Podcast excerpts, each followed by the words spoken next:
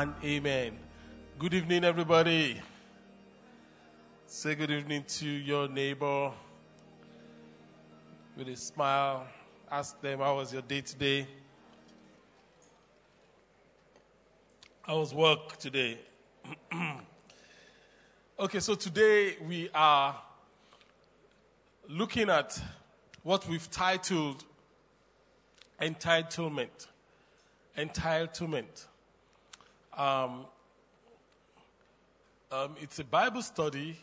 It's a message that should be preached on a Sunday. In fact, it's a message that should become a series, you know. And many times we need reorientation in such fundamental things like we're going to look at today. So, the opening question is this one of the many problems that have existed for centuries is entitlement. How is it particularly a problem in our time with children, with adults alike? So, how has entitlement become a problem of our culture and our generation. Um, anybody who wants to go? How has entitlement? Do you think? Do you? Or do you think it's not a problem? um, if you're putting up your hand, you need to raise it up. Okay, yes, there's a, there's a hand there. Yes, sir. Praise the Lord. Hallelujah. Good evening, Pastor. Good evening, sir. So it's a, it's a major problem, especially in this part of the world compared to, to the Western world. And um, what it has mainly caused is ingratitude because people feel that they are, they are entitled to, to their wife, to their husband, to their sisters, to their brothers. So, I mean, whatever you do, it's as if, well, tell and call, meaning that before, why won't you do it? So mm. it has mm. become a problem of, I mean, it has led to so much ingratitude. And the reason I said this because of this part of the world is that um, I've been privileged to be close to other people in other parts of the world that you see that they are well to do and their immediate family, even sons or children, are, are struggling. But they're not entitled, they're not claiming. When they get, they appreciate. But when they don't get, and that's it. But in this part of the world, once you are you have any relationship, be it a friend, be it friendship, or any kind of relationship, or family, or family, and one person is slightly better than the other, then the, the line of entitlement is drawn, and you become a bad person if you don't do anything, or you do too little based on their own imagination. Praise God. Uh, and you can clap alone, you know, because I mean that is so true. You know, anybody else? yes, ma'am.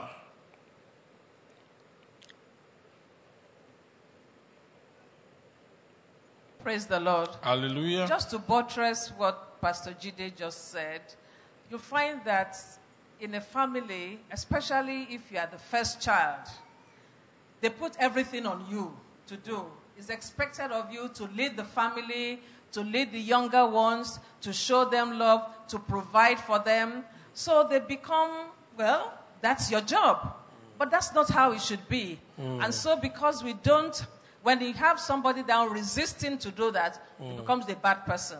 Mm. They label you, Oh, she does not help us. She do, she oh, she does not provide mm. for us. Oh, she, because that's really not your entire. That's not your duty. He, he's not as, helping his people. Yes, it's not your duty as a, as a child, as a as a brother or as a sister, but it's expected of you, especially in our environment. Amen. And we need to come out of that. We need Praise to come out Lord. of it. Amen. Like I said, it should be a series, you know, and that's it's, a problem even for governance because someone.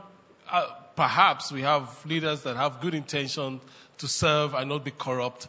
Once they get into any position of power, there's a lot of pressure from the village. Our son is there. It's our time to eat. You know, you're not going to give contract to this person, give contract to that person. You know, so people just feel entitled. So it's easy to feel and to look at leaders and say that, oh, they are corrupt. But many times we um, enable them and, you know, and we create the environment that makes it impossible for people to thrive, you know.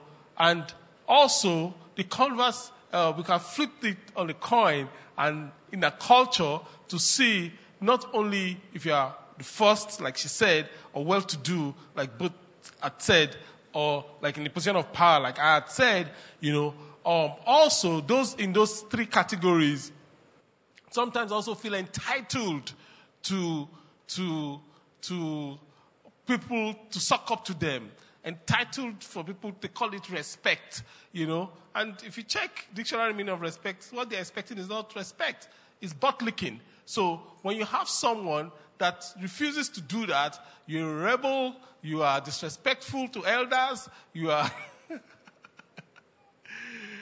so all that will come to an end. We need to have a proper perspective of things.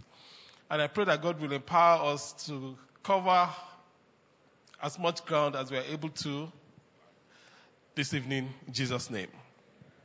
So, the definition of entitlement is, is as spelled out um, here. Entitlement is defined as the fact of having the right to something it's, it's, it's seen as a fact, a fact of having a right to something. This is my husband, so I'm entitled to. This is my wife, so I'm entitled to.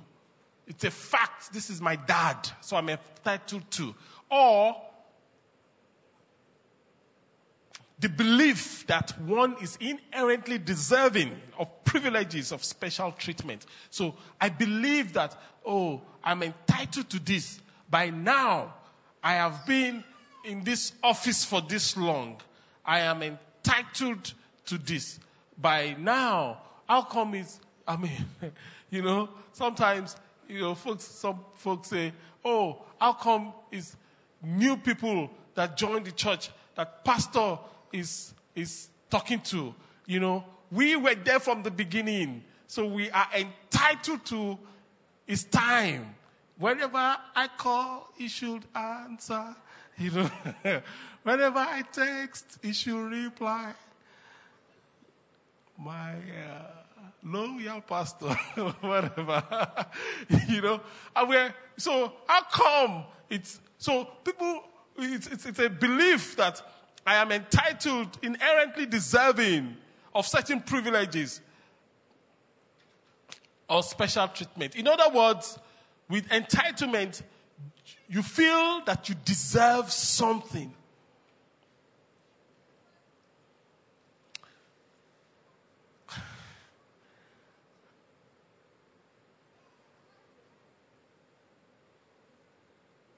I don't want to break your heart. You really don't deserve anything. First of all, I rejected as I reject that I deserve. I deserve love from my husband. That's a big fat lie. Am I saying husbands should not love their wives? No, no, no, no, no. I deserve. Uh, we're going to unpack this. God is going to give us the grace to unpack it in Jesus' name. So, some say, I deserve to have children.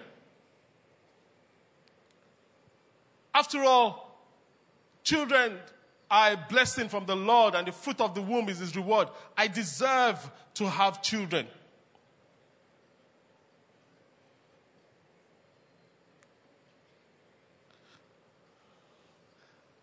So, Pastor, are you saying that people don't deserve to have children?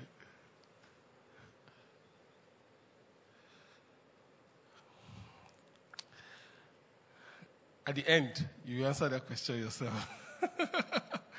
I deserve to be married. I'm tired of this single thing. I deserve to be married. I have, I've walked straight and narrow. I have kept God's word. I've kept myself pure. Why am I not married? All those girls that are doing rubbish, all of them are getting married. All those boys that are doing rubbish, all of them are getting married. Why? I deserve to get married. Really. I deserve to be wealthy. You could say, I'm intelligent. Oh, I'm hardworking. You know, I, work really hard. I mean, I have an enterprising spirit. I deserve to be wealthy. I deserve a bigger house. After all, my husband can afford it. It is a spirit of entitlement. I deserve a bigger car. How can I be driving this kind of car with the kind of husband I have?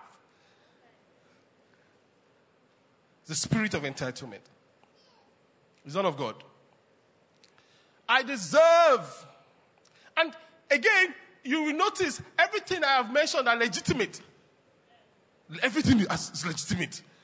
I've not mentioned anything that is not even covered in God's word as a promise.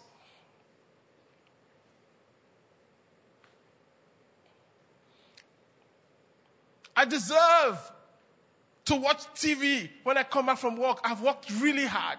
I deserve to have peace and quiet in this house so I can watch some TV and catch up with some, some news. I deserve to spend as I choose to because I work hard for my money. I deserve, I deserve, I deserve. So entitlement, you see, is a thieving spirit, is a stealing spirit. If allowed, entitlement will rob you of peace. It will rob you of peace. If allowed, entitlement, because you feel you deserve a new dress for Christmas, it can destroy the peace in a marriage. Do you know that? Because you feel entitled to it. It is my right. You know, I was reading about a lady that uh, all her friends in, in, in uh, the workers in a department, all of them got a ticket from pastor. All expenses paid to Disneyland with their children. Only her did not get it. And she feel she felt, why will I not be the one to get it? I'm entitled to this ticket to Disneyland with my children. After all, I even come earlier than all these ones that are getting it. Can you see? Self righteousness is the sister of entitlement. And all our self righteousness, the scripture says, is as filthy rags before God. It counts for nothing. Entitlement, if allowed, entitlement not only will rob you of peace, it will rob you of vision. Whenever you feel entitled, it, it darkens your vision. You cannot see as God wants you to see anymore. All you can see is the things that are lacking in your life, the things that are missing, the things that you should have that you do, not have, the things that you should have that your sister has, the things that you should have or the, your next door neighbor has. If allowed, entitlement is not just uh, um, a thief of peace, will not just rob folks of their vision, entitlement will rob folks of their joy of their joy. It is difficult to see an, a joyfully entitled person. Every time entitlement creeps into the door, joy goes to hide at least. If not, goes out the, through the window. So, entitlement is a thieving spirit that, if allowed, will not only steal the peace of the person, the vision of the person, the joy of the person, this is big. Entitlement will steal the praise of the person. Entitlement will steal your praise if you allow it. Your praise is one of your greatest assets with God. Your gratitude, your, your, your heart of thanksgiving. So when entitlement comes in, it robs people of their praise. So we come and we, and we are saying to God, every time I call, you answer. Every door I knock, you open. You're incredible, God. Incredible, God. You are incredible. The spirit of entitlement, you say, eh? Every time you call what? See, you asked him to give you a new bag. Look at the old bag you have been using for the past six years. Did he answer? It robs that praise. It shortens it. While you are thinking, it shows you a door that says, This door, you know, is your entitlement. You, you are entitled to a bigger, a bigger room. You've told them to break your sister's room and join it with your own so that you can have a bigger room. You have knocked on that door. It hasn't opened. If you allow entitlement, it will rob you of your praise. You have prayed, oh, for I've had a boil in my hand. I've prayed I've prayed. I'm entitled to healing. After all, healing bread belongs to the children. We even quote Jesus. And it hasn't gone. How can you expect me to sing? Every door I knock, you open. Incredible. So, what does that do? That takes away from how, inc- how we, we uh, how incredible God becomes in our hearts. So, when we now begin to say extraordinary is, mm, you know, impossibility specialist, you see that in heaven, you make the earth your footstool. You are incredible God. We are like impossibility specialists. So it takes, when it takes away from your praise, you see, your praise does not make God bigger. It doesn't make God stronger. God is God by himself, with or without your praise. Praise the name of the Lord. But every time you, it steals from your praise, it reduces God in your life and the influence of God in your life. And the only person that loses is yourself. Entitlement is just a dangerous spirit that we need to eradicate. You need to have your, your double barrel gun. If you see entitlement, you, you shoot it down. You have zero. Once he raises his head, what do you do? Shoot it out.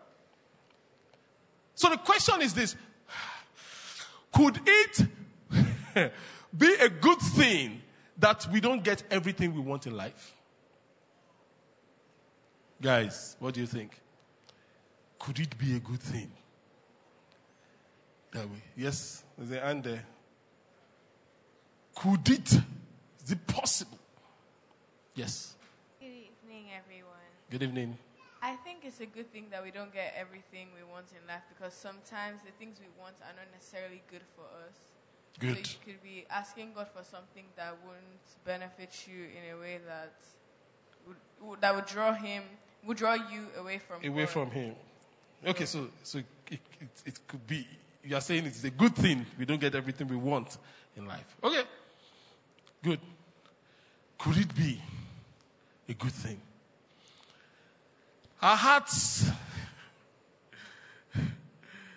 are restless, says St. Augustine, until they find rest in you. So those unfulfilled desires actually reminds us of where our true satisfaction comes from. From Christ and Christ alone. So Paul says, I prayed to him three times to take away this infirmity or this, um, this, infirmity, to take away this, um, what did he call it? Turn, this turn in, in, in my flesh. And he didn't. He didn't. Anyway, when I am weak, then he is strong. So it, it puts him in a place where it's back to what matters most, which is the true satisfaction of the human being comes from Christ and Christ alone. Not from the child, not from the house, not from the husband, not from the wife, not from the bigger home, not from the better paying job, but from Christ and Christ alone. Until we realize that, we think if I get more money, I'll be fine. Check. For those of us that have worked long enough and have lived long enough, the money you have now used to be a dream some years ago. And you still want more. Why? Because it is not the money that will satisfy you, it is Christ alone that can satisfy you. Christ alone. Praise the name of the Lord. You know, Christ alone. So we, I've put some scriptures here that, you know, we need to wrestle with. You know, we need to wrestle with those scriptures. The first is the, is the you know, these scriptures have, I mean, every time since I got saved has been a major point of, you know, wrestling. In Luke 17, Luke 17 is, is popularly, popularly known as the, as a parable of the, of the unprofitable servant. Luke 17 from verse 7, it says, when a servant come in from plowing or taking care of sheep, does his master say, come in and sit down and let's, and let's eat. Come and eat with me. He says, no. He says, prepare my meal. Put on your apron and serve me while I, I eat. Then you can eat later.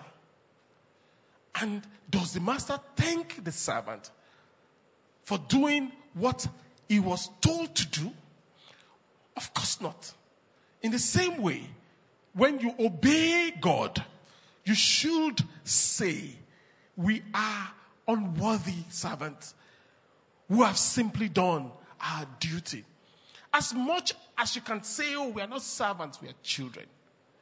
But for everyone that will understand God and work with God, will know that as much as we are children, we are servants. And as much as we are sons, the Bible will say the son that serves his father. So as much as we are sons, the Bible, Jesus will talk about, about it. The son that serves his father. So there's a component of our relationship with God that we are serving God.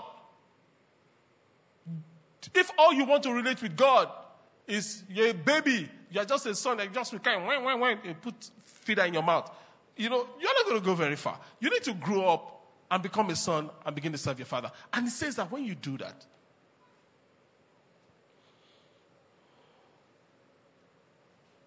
you're not entitled to anything.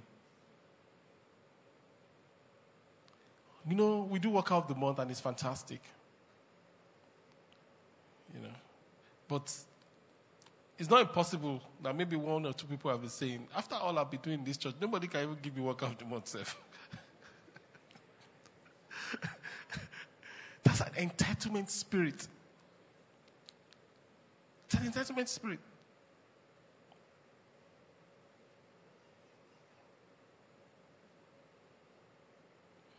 The NKJV, you know, puts it this way. It says, So likewise you, when you have done all those things which you are commanded. Say, we are unprofitable servants. We have done what was our duty to do.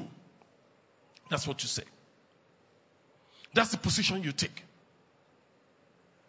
The voice translation puts it this way it says, Now apply this situation to yourselves.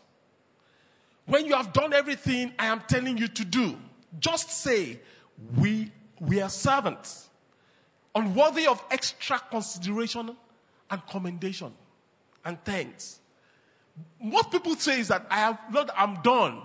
Now I am worthy of extra consideration and commendation and thanks. So if the Lord doesn't bring extra consideration and commendation and thanks, we feel unappreciated. Unfortunately, when you do a survey of why some Christians burn out, quote unquote, or drop by the wayside. Bottom line, many of them, they say, they will tell you, we feel unappreciated. By what? By God. God says, this is what you should do. We are, next, just doing our duty.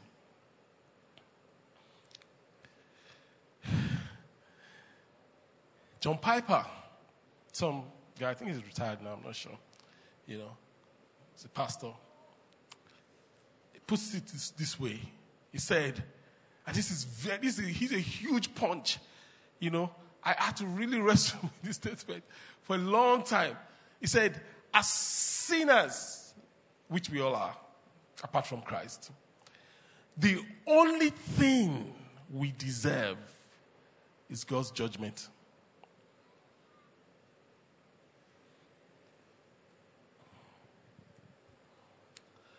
So back to the question. Do you deserve the bigger house? Do you deserve the husband? Do you deserve the wife? What about uh, the children?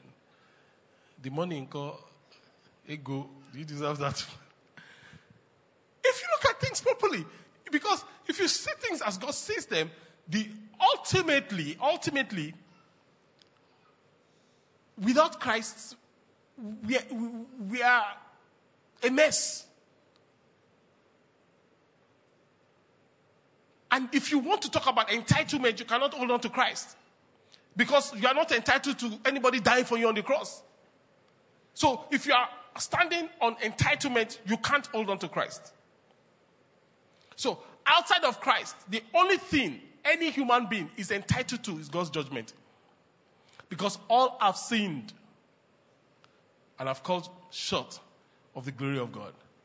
But when we come into Christ that we are not entitled to, through Him, He makes every other thing available to us. So through Him, we have the children, we have the husband, we have the promotion, we have the health, we have the healings, we have the abundance, we have the. Through Christ. And because of it is through Christ, we can't be entitled to it. We can only be grateful for it.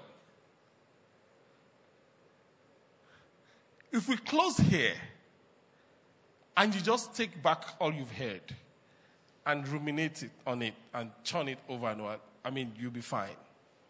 And just ingest everything.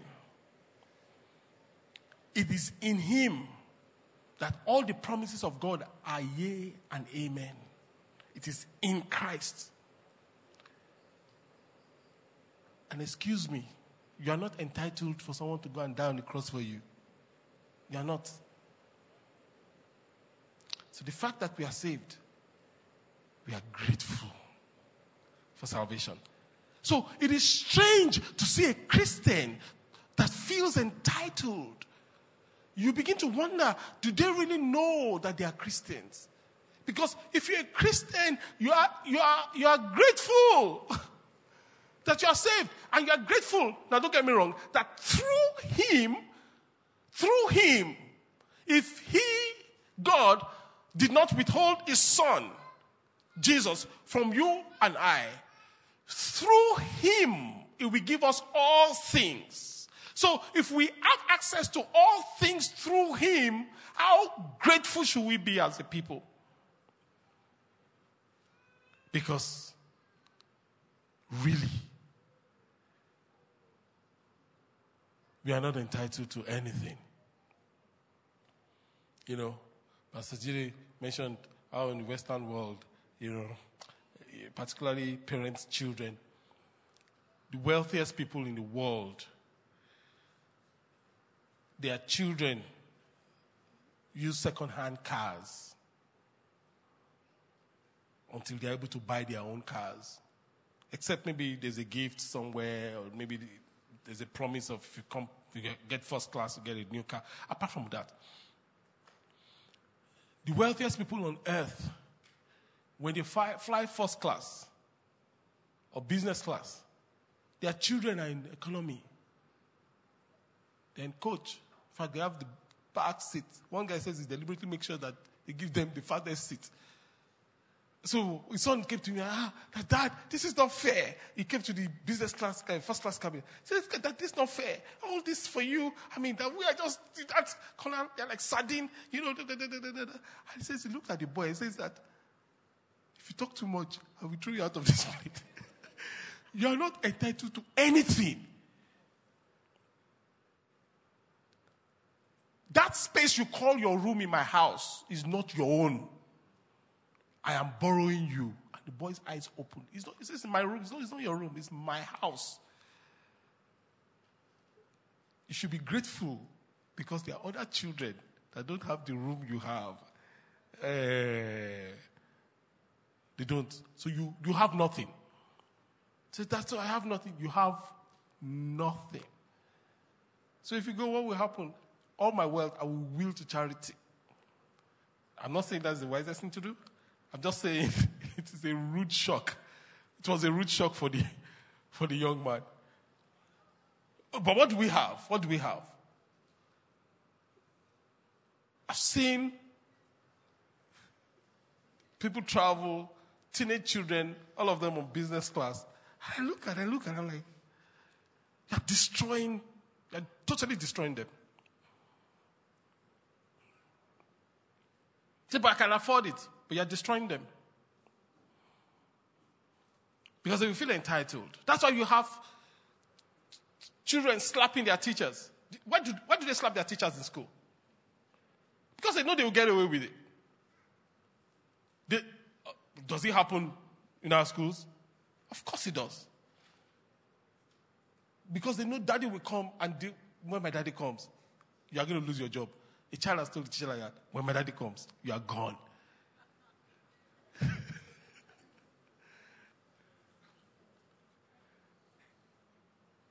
well, in our days, when my mommy comes, I'm finished.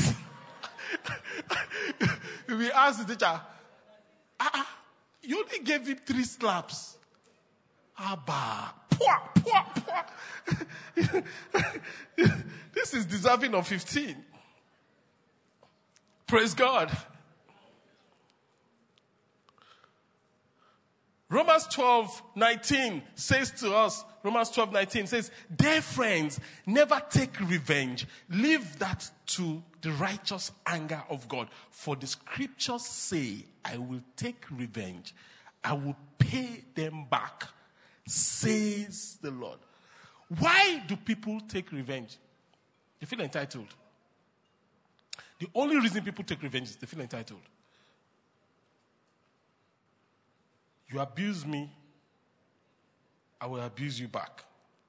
Why should you abuse me? me? Because I am. Do you know who I am? This is the first statement that comes out when, when there's an accident on the road. Mostly, I think it has reduced now, but there was a time when there was, when there's an accident on the road and one person comes and the other person comes and there's an altercation, you, you must hear, do you know who I am? Matthew 20, I mean, this is a long read and it's so important that we, that we get it in this Bible study. So let's go. For the kingdom of heaven is like the landowner who went out early one morning to hire workers to his vineyard. He agreed to pay the normal daily wage and send them out to work. At nine o'clock in the morning, he was passing through the marketplace and saw some people standing around doing nothing. So he hired them, telling them he would pay them whatever was right at the end of the day. So they went to work in the vineyard at noon again. At, at noon and, and again at three o'clock, he did the same thing.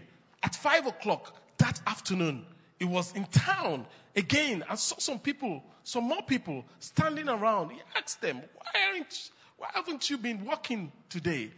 They replied, because no one hired us. The landowner told them, then go out and join the others in my vineyard.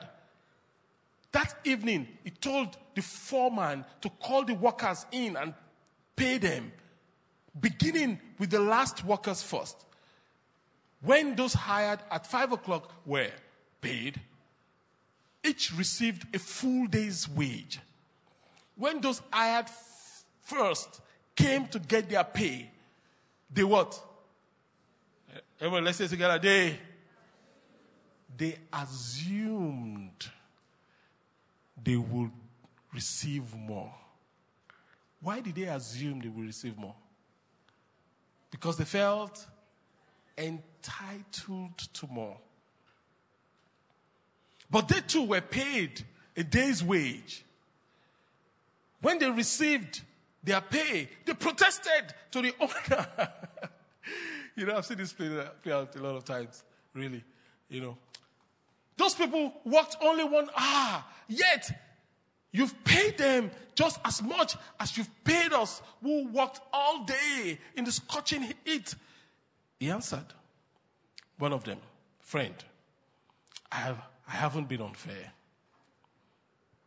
Didn't you agree to work all day for the usual wage? take your money and go. I wanted to pay the, this last worker the same as you. Is it against the law for me to do what I want with my money? Should you be jealous because I am kind to others? So those who are last now will be first then. Jesus has switched to prophetic mode now.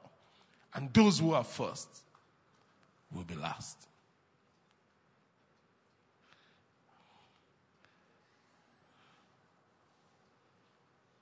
They assumed we've been here for longer, so we should get better pay.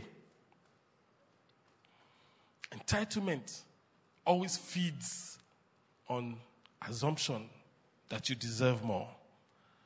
John 3 25 to 27. Again, I want to challenge you to take these scriptures, go home and wrestle with them. It's so important. Take these scriptures, go home and wrestle with them. John 3 25 to 27. It says, A debate broke out between John's disciples and a certain Jew over ceremonial cleansing.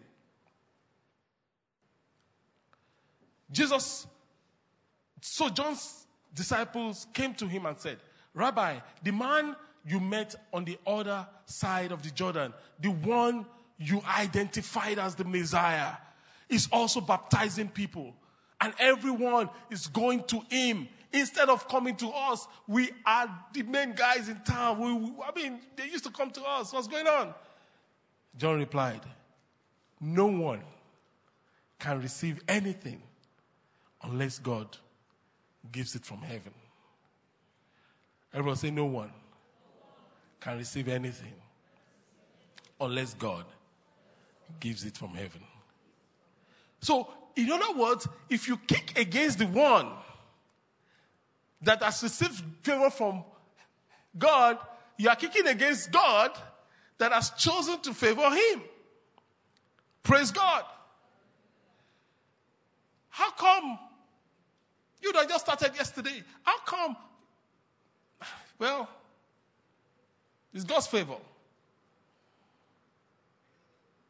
So, what lesson can we learn from John's response? I, I wanted just to, to, to, to, expound on that, but I would trust that you go home and, and, and wrestle with that. You know, I mean, it's so big. First Corinthians 4 7 knocks it home. It says, For what gives you the right to make such a judgment? What do you have that God hasn't given you? And if everything you have is from God, why boast as though it were not a gift? Sometimes we make statements, belittling statements on other people. Sometimes we think, you know, I mean, I'm tired of seeing this and probably sometimes saying it, you know. You see someone that is doing well, look down on people that are not doing well and say they are lazy. Okay, so you think you are where you are because you are hardworking. Really? They're just lazy. They're just lazy people. I'm like, hmm, really? Some of them work harder than you do, but they don't have the results that you do. Don't be quick. Of course, some of them are lazy, but don't be quick to conclude that they are all lazy.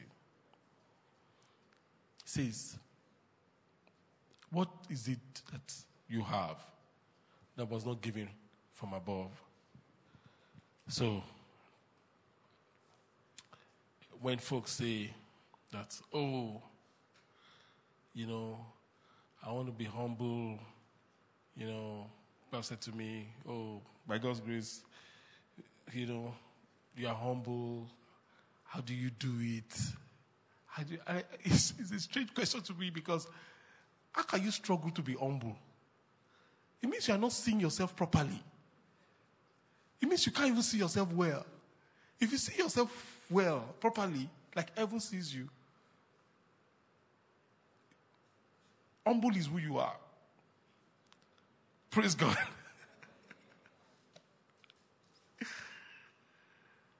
because a man does not have anything except it was given from above. So there's nothing that I have that was not given. There's no gift that I have that was not given.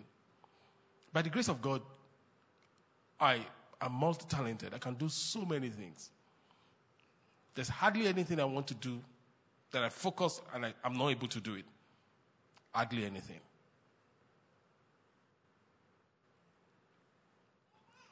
But I know it's a gift. What does gift mean? It's a dash.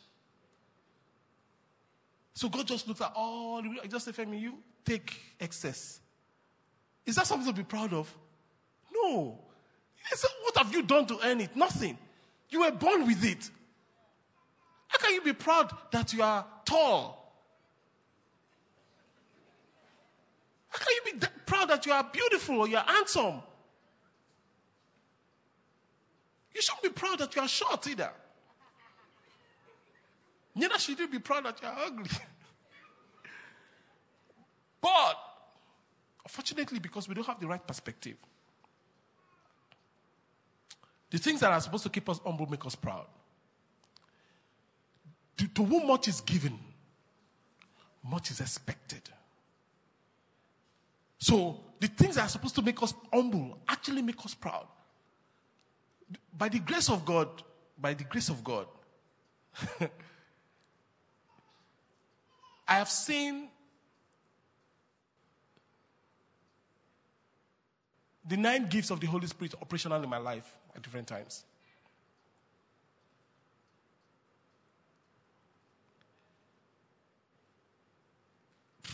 I know that doesn't happen to everybody. But James said, those of us that are teachers, our own judgment will be more. Did you know it's in the Bible? Because to whom much is given, much is expected. So if you find out that you have a lot of gifts, it means that you are going to be placed on a higher scale. Should that make you proud or humble? So the things that should make us humble actually make us proud. Unfortunately, because we don't have the right perspective about life. There was an event that the um, former president of Nigeria, one of the former president of Nigeria, um, President um, Obasanjo was attending, and uh, and um, they're supposed to give a speech, and they honored him to, to go first. And he went there and said, because he had an honorary doctorate, he went there and said that, ah, that they should let all these professors talk first because the one way I have, they dash us. now dash the dash us. now dash the dash us. I mean, it was funny, everybody laughed. But it's the truth. But some people, we have everything we have is honorary. God dashed us, so to speak. We have honorary degrees, then we are. So, what should the person that has it do?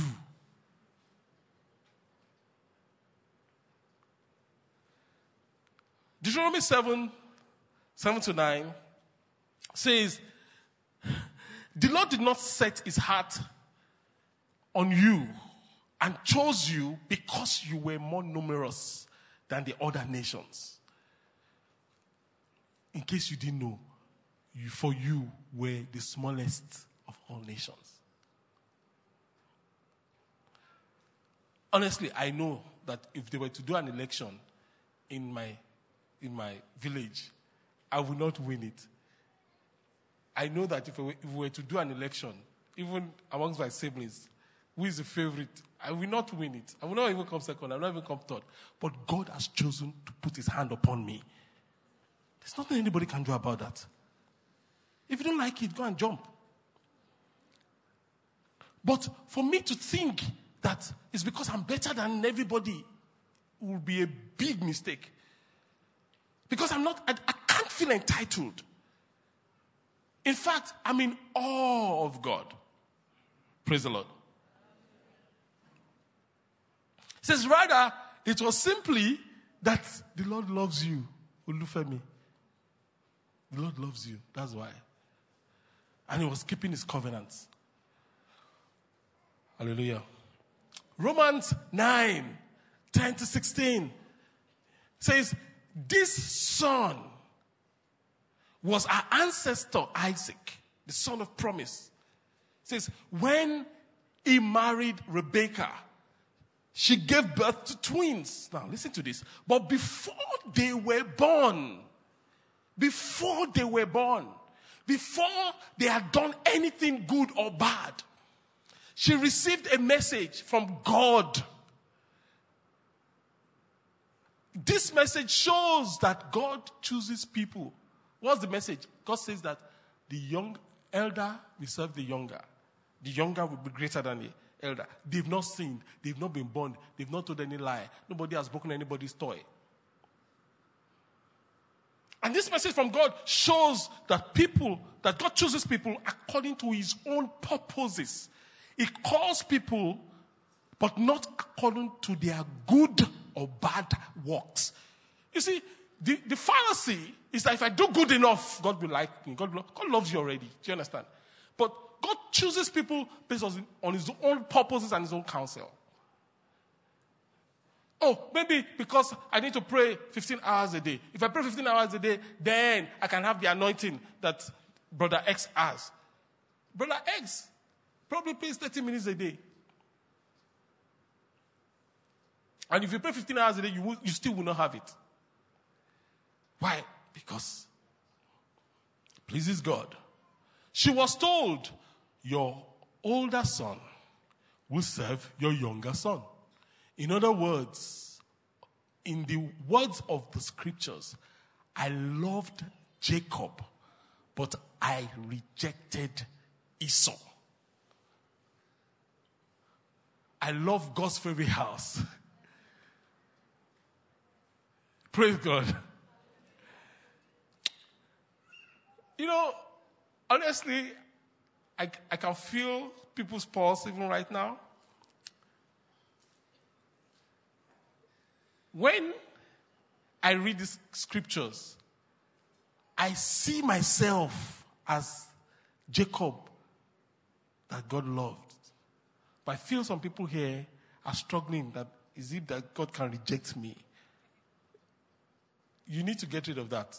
Praise God. If you are in Christ, you have been accepted already in Christ, in God. Praise God. So if you are not in Christ, well, the choice is yours. You get an opportunity to come into Christ in a few minutes. So are we saying that God is unfair? The boy was not born yet, and God says, I'm not, I don't want this one, I want this one. Is God unfair? Is he showing partiality? I've, I've, I've, shared it before, I've taught you guys before, that God doesn't seek to be fair. Right? Do you remember? God doesn't seek to be fair. He's not interested in, in, in being fair. God is just. His judgment are just. Which means, if you check it, it was right even before they were born. He knew what they were going to, the choices they were going to make. Of course not. For God said to Moses, I will show mercy to anyone I choose. And I see when I read the scriptures, and I want to be like that too, please. I will show mercy to anyone I choose. I, will show mercy to Olufemi Monayi because I, have chosen to. You see yourself as the person, recipient of God's mercy. Praise the name of the Lord. He says, and I will show compassion on anyone I choose. That says, anyone I choose. Because I'm God. Why? Why are you like that? Eh, because I'm God. And nobody can arrest me. So it is God who decides to show mercy. We can neither choose it nor work for it. Ah. Praise God.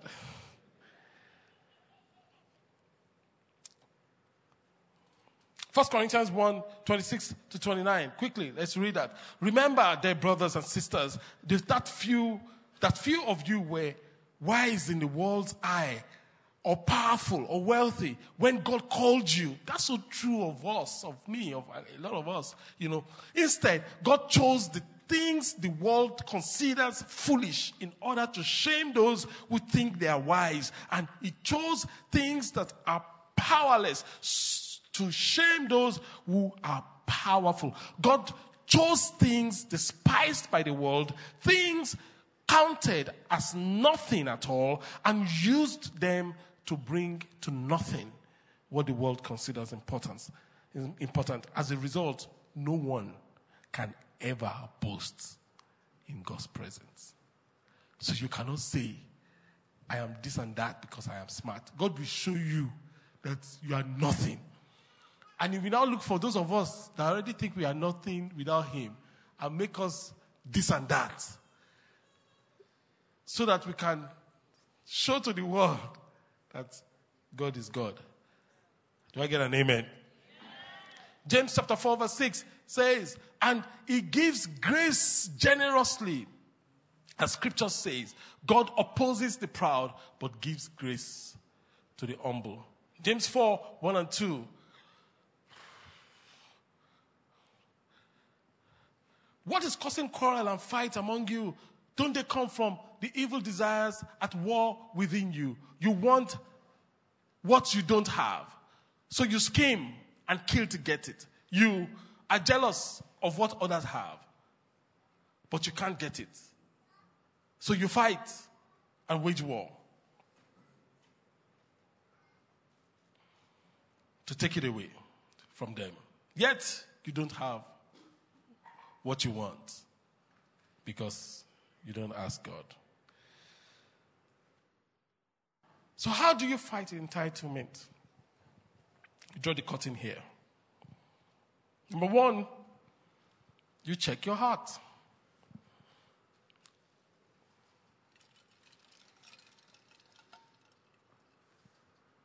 Unto yourself, be true.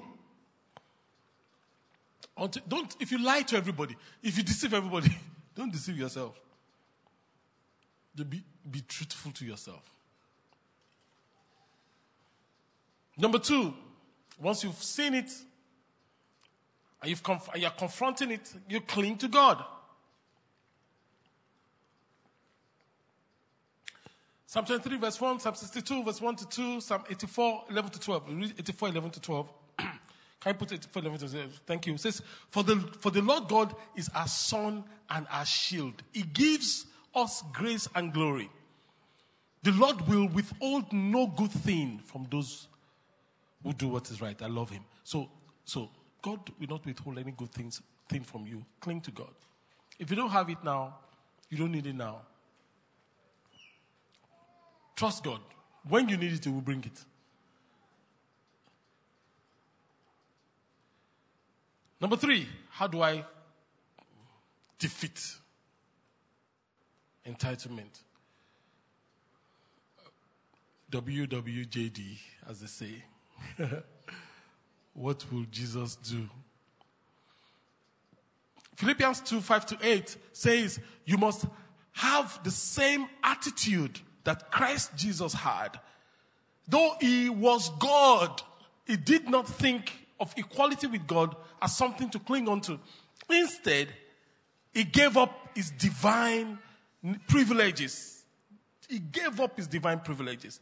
He took the humble position of a slave and was born of a human being. Says, when he appeared in human form, he humbled himself in obedience to God and died a criminal's death on the cross. So, what, what would Jesus do? Jesus did not cling onto his privileges. Jesus did not demand his rights. Jesus did not feel entitled. That's what we should do. Thank you for listening to this. I want to encourage you to share this resource with your family and friends. God bless you. Oh.